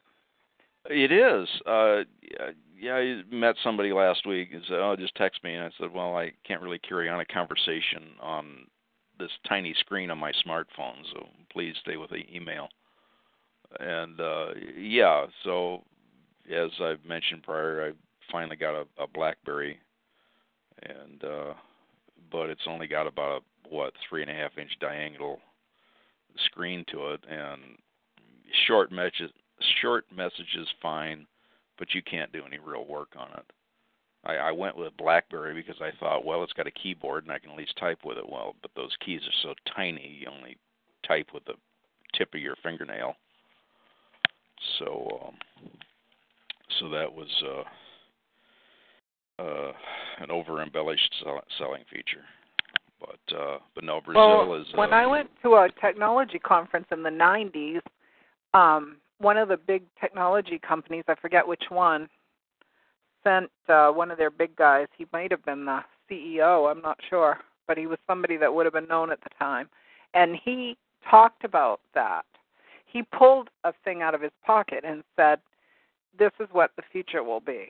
He showed us a, smartphone, basically. Well, yeah. will do everything. And he showed us a video of it as they would buy flowers, they would go get food, they would be able to talk to people. It was a smartphone. That was in the 90s, so that's a ways back. Well, m- mid '90s, that would have been a Palm Pilot, is what they called that. But nobody had those yet. The smallest thing anybody was using at the time was a laptop, Yeah. and they were still pretty big. They were fairly heavy and bulky. Well, I was working in Hollywood, and the rich fat cats there had them. Yeah. But uh, yeah, it was it was the the well-to-do toy of the time.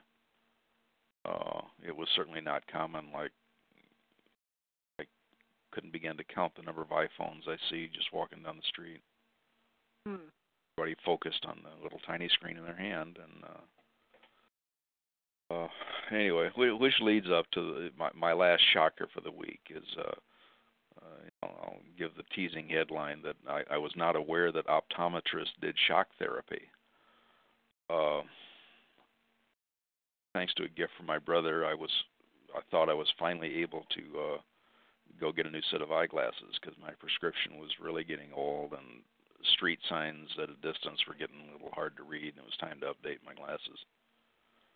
So uh, made an appointment, went into the office today, and yeah, everybody else in the office is sitting there playing with their smartphone. Uh, Uh, So anyway, talk anymore. get, get the whole exam, and this was the shock therapy. Is uh, okay. What does this all come to? The eye exam lenses, and, and I chose the cheapest frames they had. Six hundred and fifteen dollars. Doesn't that sound a little high? Yeah.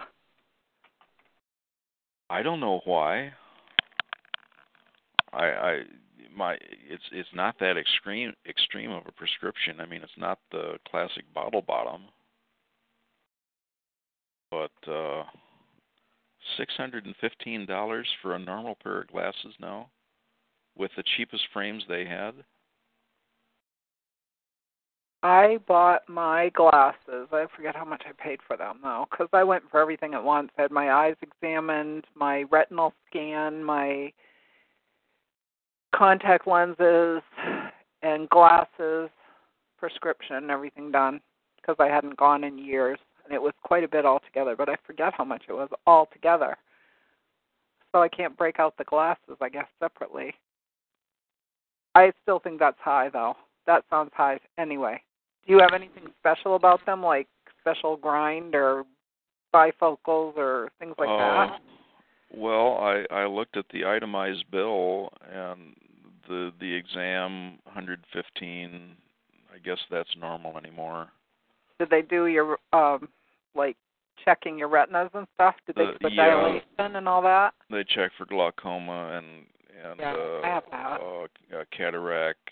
Uh, Yeah. So the she said there was some kind of additional test she did that uh uh that they ended up billing Medicare for. Said it was Yeah, the only see, they probably Medicare added some stuff. Uh, they probably put some more stuff in there to pad the bill. Yeah, but 115 for the exam and 80 for the frames. Only 200. Couldn't believe what the rest of it was. Was just the lenses. When I worked at Lockheed, the only type of uh, uh, lenses for your glasses that were approved in a machine shop that always had lots of flying chips going everywhere was uh, polycarbonate. Yeah. So ever since my 1970s Lockheed days, I always ordered polycarbonate lenses. And then when I got old enough and I needed bifocals, uh, I learned the advantages of a type of bifocal called progressive. Uh, so you don't have that hard line between near focus and distant focus. Uh, it's a gradual transition between the two. Uh, so yeah, I just ordered polycarbonate lenses with this progressive uh, bifocal uh, structure. And it was four hundred and twenty dollars just for the lenses.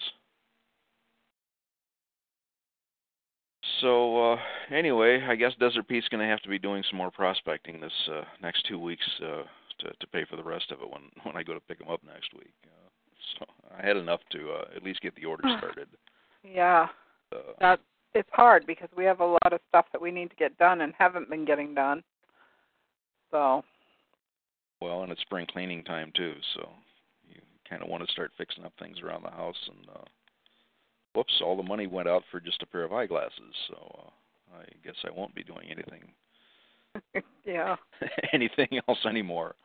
so hard. Hopefully it'll get easier. yeah, well, uh, no luck in prospecting yet. And uh,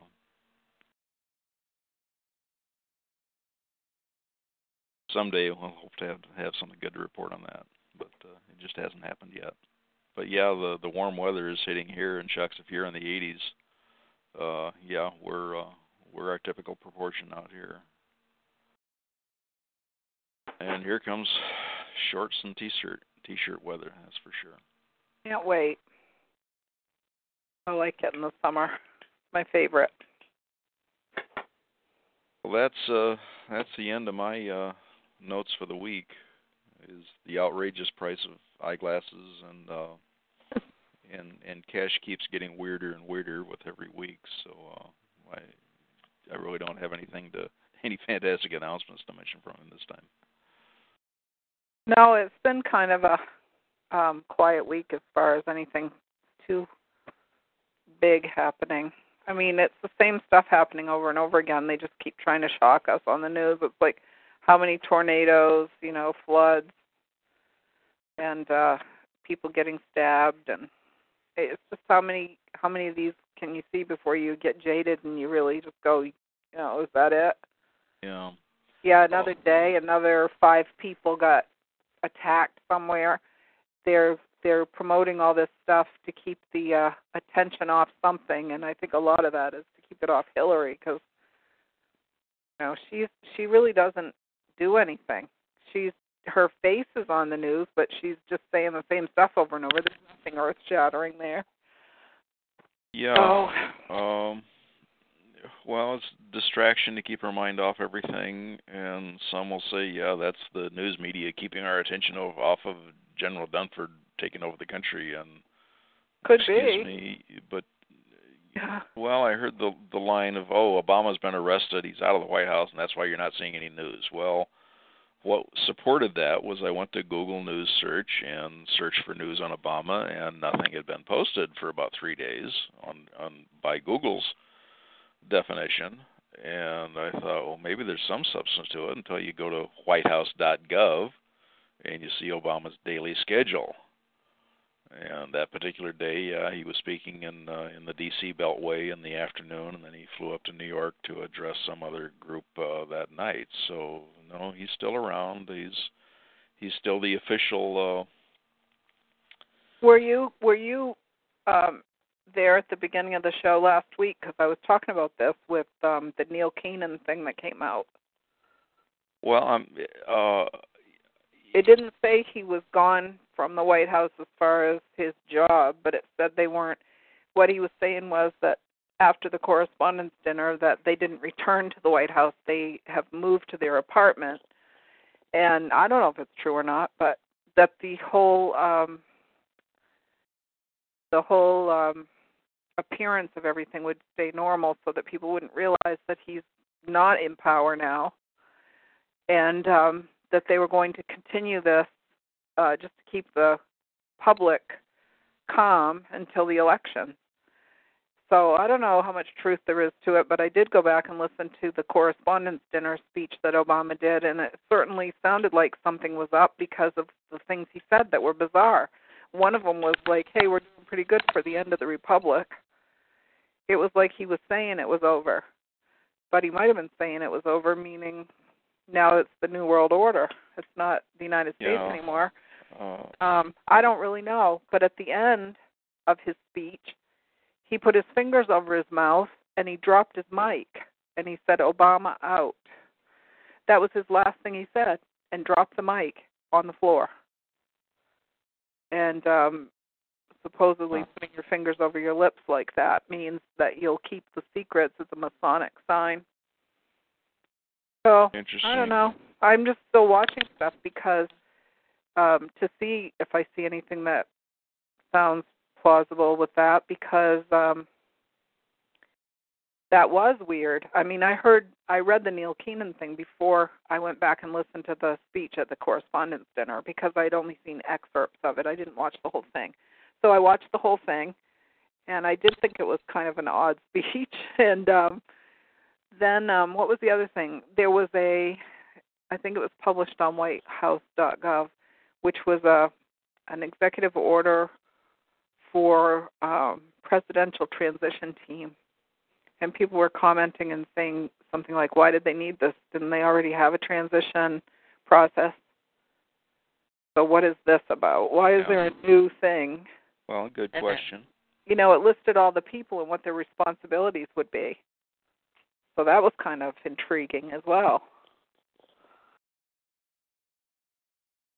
Awful lot of I don't knows here. Uh, Yeah, the the sure. controversial uh, uh, Dr. William Mount, uh, who's all over the place between brilliant and totally stupid. I I I couch that intro every time I mention the guy's name. I I I don't want to be affiliated with him, but I got to admit occasionally he makes an intelligent comment, and I got to credit him when he does. Uh, I one thing he mentioned few videos ago is uh, WikiLeaks got hold of all of Hillary's emails, and all 30,000 of her private emails on her bathroom server are up on WikiLeaks, attached to a search engine. Huh.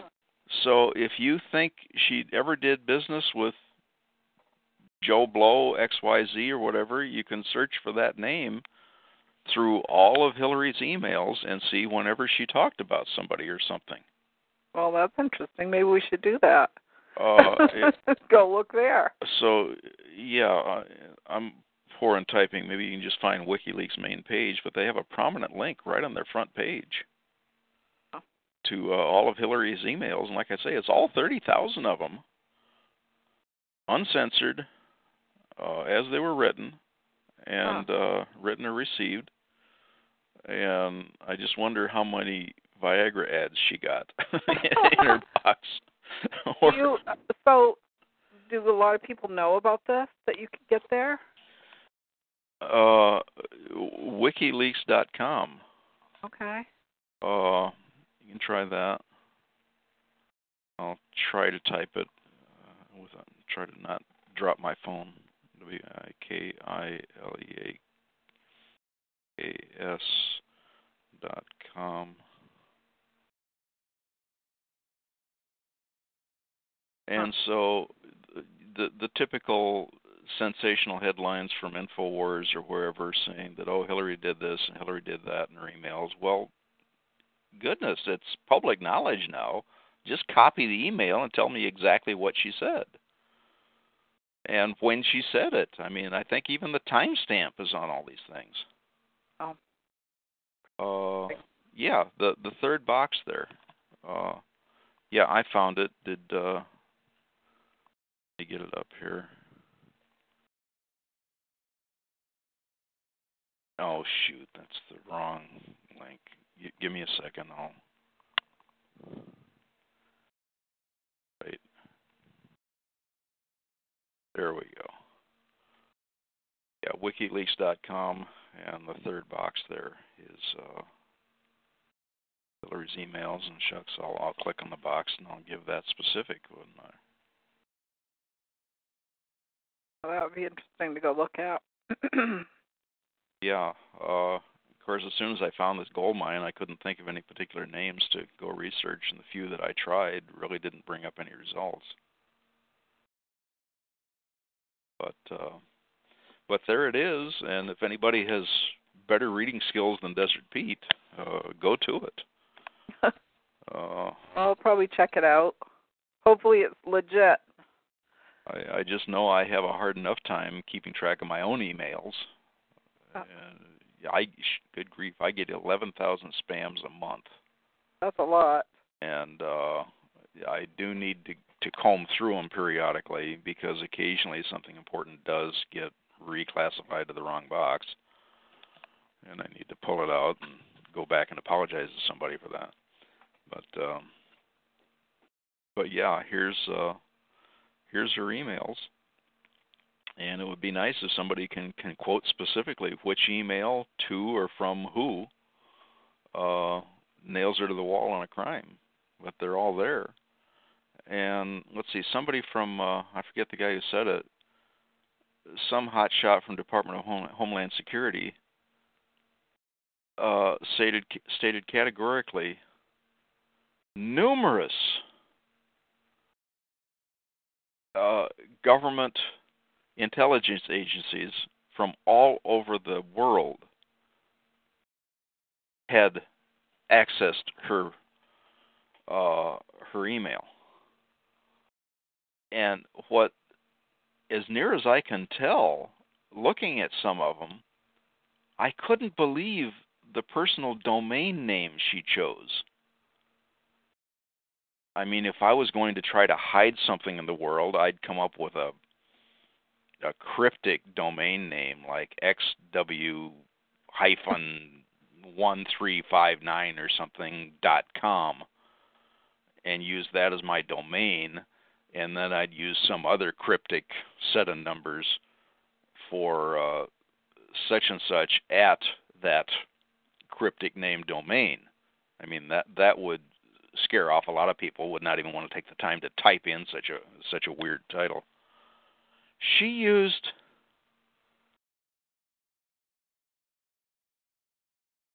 it was uh it was something as dumb as h1 at clinton email dot com Funny. Well, when you feel untouchable, you don't need to worry too much about what you do. You're proud of it. Uh, th- that's that's beyond arrogance that's unbelievable stupidity and then she dumps classified communications on that uh but well i guess you're hitting the nail on the head of of just outrageous arrogance. Uh that oh she owns the world she can get away with anything and so she can even use a dumb email address like hillary at clintonemail.com oh come on. Well uh but uh yeah search for uh, anybody's name there and uh see what you come up with be curious if if she had any comments about Able Danger in there I don't know. that that might be worth searching or or some of the various names that that Able Danger uses Uh, so yeah, that that's probably the most valuable thing I can toss in today, and I have to credit the the strange Dr. William Mount for uh, for making that public in one of his videos. Uh, there it is, and that's why uh, Julian Assange is uh, is considered as a, a public enemy by uh, by our NSA or, or our own CIA crowd, and well, that's spy versus spy rhetoric, though take that for what it's worth. Nope. Not much. Okay, well, I'm kind of rambled out for this heat. Uh, you got any other topics to go into? I think I'm done in myself. It was funny because I come home yesterday and um I was kind of tired because we had gone down to our camp and we were doing some stuff down there, but I mostly didn't do much. I just sat out in the sun and stuff. But I slept 10 hours last night and I never do that. And then I was still tired today. It's like, you know, how much sleep do I need? Well, apparently I, I need some. Yeah, whenever I drive into Los Angeles, I get exhausted from that trip because the the car I'm driving has a manual transmission, and my poor left leg gets a workout in uh, in stop and go traffic. Uh, so yeah, I I do the the extra long sleep in the next day myself. I just have to. Uh, yeah, I met somebody this week that might have been interested in listening to the show, and I was thinking that they might show up tonight, and then I realized I forgot to tell them a start time. I gave them a link to the show and didn't tell them when it started. Well, I didn't schedule it until late either because I forgot to do that, and I wasn't Okay. sure I would do it because I was feeling so tired this afternoon. And then I said, well, I guess I'll do it because in two hours I'll be awake enough. Yeah. So, but I'm fading again. Around, I think it was around four thirty, five o'clock. I was ready to go to sleep again. I could have easily gone to sleep. So I was like, nope, wrong time of day. We're not sleeping now. Yeah. Well, I'm yeah, sorry. I don't know where everyone is tonight, but Yeah, I miss uh. Bellam and Jameskin. My gracious, I, I hope they're okay. And just uh, a lot of times they'll say they just forgot, and it's probably true. We've got days are just going by so fast. I can't believe it's been a week. I always say that, but a week has gone by so fast. So yeah, and as I say, I barely get a chance to listen to Able Danger once every two or three weeks anymore. I'm I'm so focused on trying to get business activity going. He's supposed to be going over to England too, so it should be soon that he'll be going over there. Because we're already the middle of the month. Pretty amazing that it's already middle of May. My gosh. Okay. No, I'm tired too, so I don't I don't have anything else. Okay.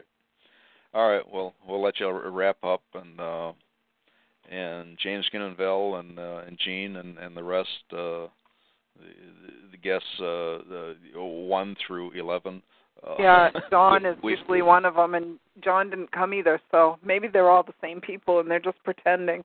We've never really heard their voice now, have we?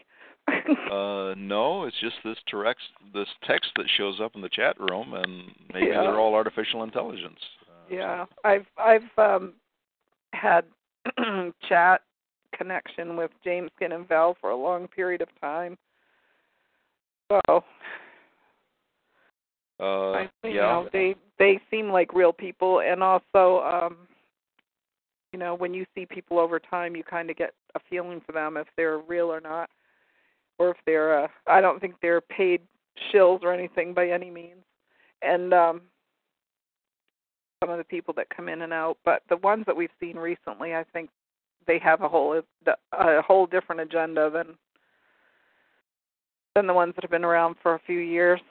Yeah, well, that that was my reason for my long drive into into LA on Tuesday. Was uh, this particular person had been talked about by someone else for over a year, Yeah. and I had to know does that person really exist or not. Yep. And, well, like I say, I knocked on the right door, I rattled the right cage, and I left a note under the right windshield, and he actually called and talked to me Yeah. the person does exist and uh listening to his voice he sounds like a guy about my own age and and Oh. and I later found out he's part of the patriot movement and I'm thinking wow we we do have a a like mind on on on several things and uh I've only heard what others said about you I never knew you personally so uh yeah uh, a phone conversation means a lot when when you finally finally get one with somebody and on that note, we'll uh, we'll sign off from uh, from the West Coast here, and uh, uh, the weather's changing, but fortunately, none of Keshe's uh, doom and gloom uh, earthquake predictions came true, at least in in this area. Not up to this point. So. Yep. Tomorrow's another day. We'll see what goes on then. Yep, that's right. Every day is separate, really. exactly. It's hard when you're when you've spent your life planning ahead or thinking about what you did in the past to realize that, but it's true.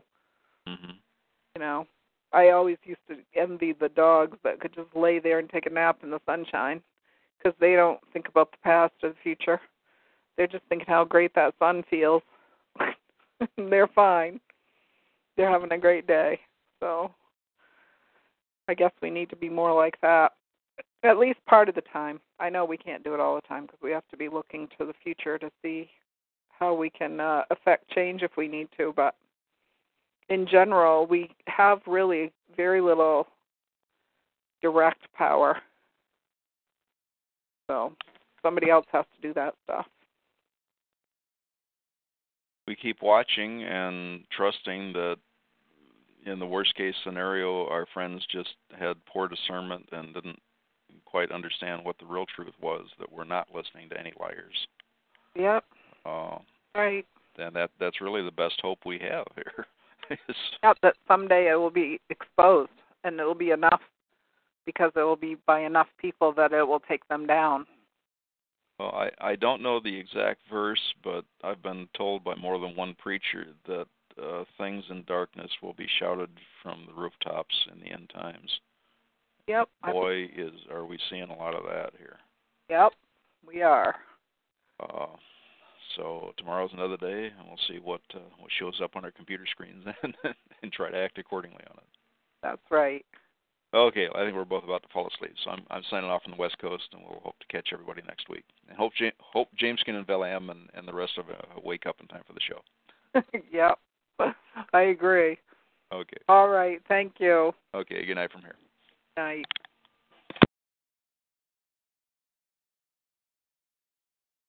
All right. I am. I'm zoned out.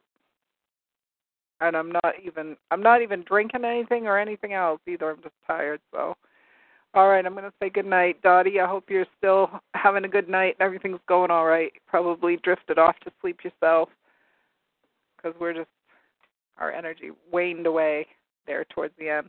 Anyway, I'll see you guys next week. Thanks so much for coming, Desert Pete. With Lucky Land slots, you can get lucky just about anywhere. Dearly beloved, we are gathered here today to. Has anyone seen the bride and groom? Sorry, sorry, we're here. We were getting lucky in the limo and we lost track of time. No, Lucky Land Casino, with cash prizes that add up quicker than a guest registry. In that case, I pronounce you lucky. Play for free at LuckyLandSlots.com. Daily bonuses are waiting. No purchase necessary. Void where prohibited by law. 18 plus. Terms and conditions apply. See website for details.